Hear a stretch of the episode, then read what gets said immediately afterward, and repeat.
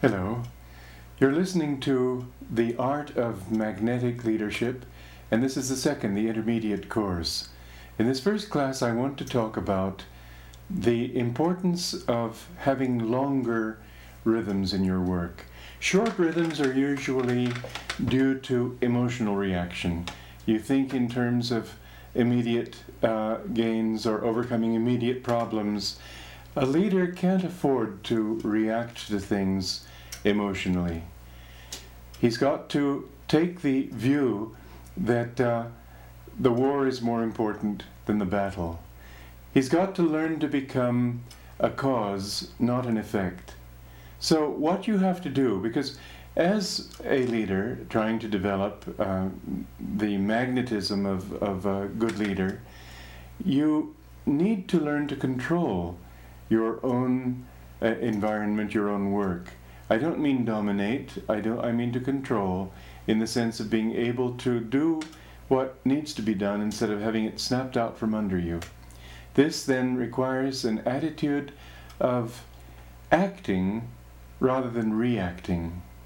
When you can learn not to react, so that if somebody comes to you, for example, with uh, a lot of anger about something, and you just take it inside instead of shouting back at him, you'll find that then you can gain control of the situation. If, on the other hand, you shout back, then he shouts louder, and pretty soon you lose not only in the immediate but in the long range, because a leader who reacts on an emotional level will lose the respect of the people who work with him. They may have emotional reactions, he can't afford to. It seems unfair, perhaps, but you just have to uh, have that attitude uh, as your sacrifice, you might say. Not only that, but when you can learn to act rather than react, when you can learn to rise above uh, the emotion uh, that a situation might uh, elicit from you, you will be able then to see things clearly because the truth is that emotions always cloud issues.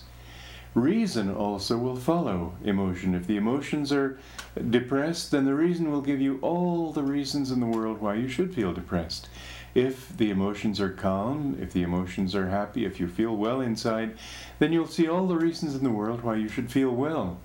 So, reason is not an independent tool so long as it's being influenced by the emotions. You can't make rational decisions as long as the emotions are uh, not under your own control. So you've got to learn to uh, act rather than react. You've got to learn to uh, think in terms of the war instead of, of the uh, individual battle. In organizing, uh, and I should say developing, founding an organization that I founded some years ago, which is still going strongly, I had a very interesting experience in this regard. The, a number of the people had come into the work wanting to do things in different ways. And I found that as long as I could let them do certain things their way while I was busy trying to get the organization on uh, track in what I realized were more important ways, that uh, I was able to gradually win them over. If I had resisted them on all points, I would never have won them. And so sometimes in this process of having longer rhythms, what you need to do is allow people to have uh, their way in lesser things or side issues in order to get a, an important thing uh, the way it needs to be. In this case, they were interested in developing uh, architectural aspects that were important to me. I wish that I'd been able to have more input at that time. But I realized that in order to develop the human aspect of it, which was much more important to the long range survival of the organization, I had to cede those points.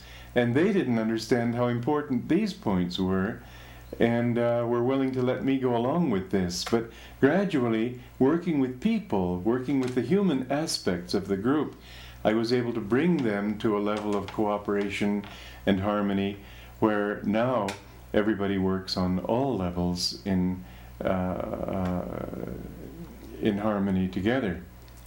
So there we see that I was looking not at an immediate victory, but I was looking years down the road and realizing that if we could keep our sights in mind, never lose sight of our ultimate goal, whether we turned a little bit left or a little bit right here or there, was of secondary importance.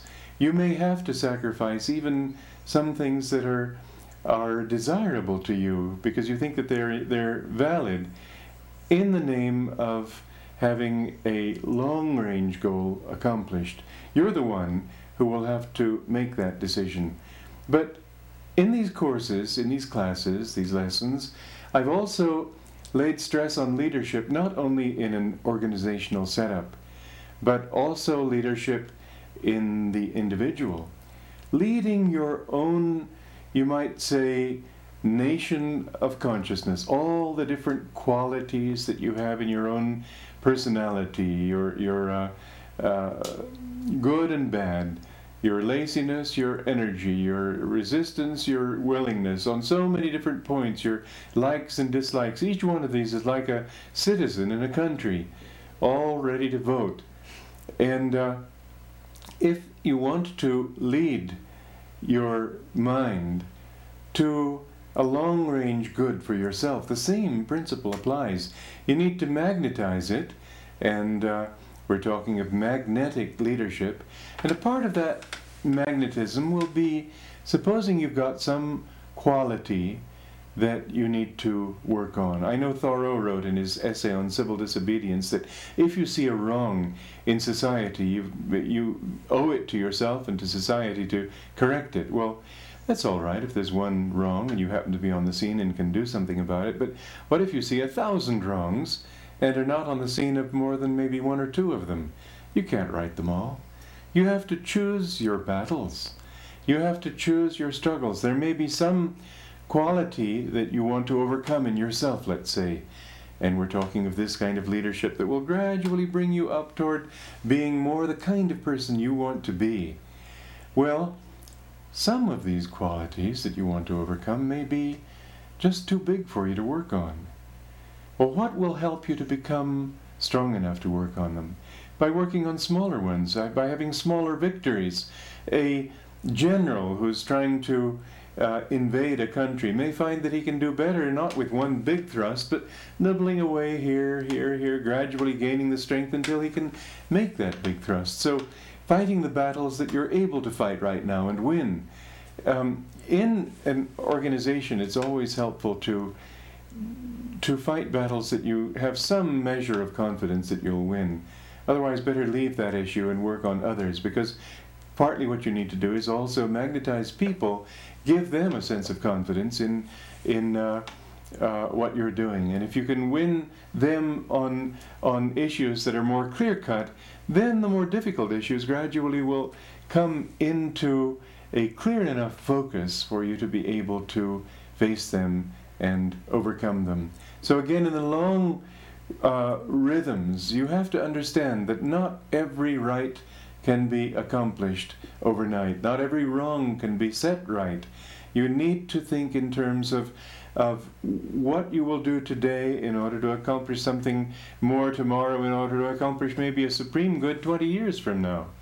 Don't be impatient. Have longer rhythms. This is in America it's sort of a national uh, trait to be impatient. I know in Vietnam, Ho Chi Minh said that we don't have to win this war. All we, ha- we have to do is hang in there long enough for the Americans to get tired of it. And essentially, that's what happened. We need to uh, understand that this is a uh, weakness on, on the one hand, it can also be a strength in other contexts, but something that as a nation we need to work with. Don't be impatient. Don't think that you need to uh, do everything right now work realistically toward long range goals.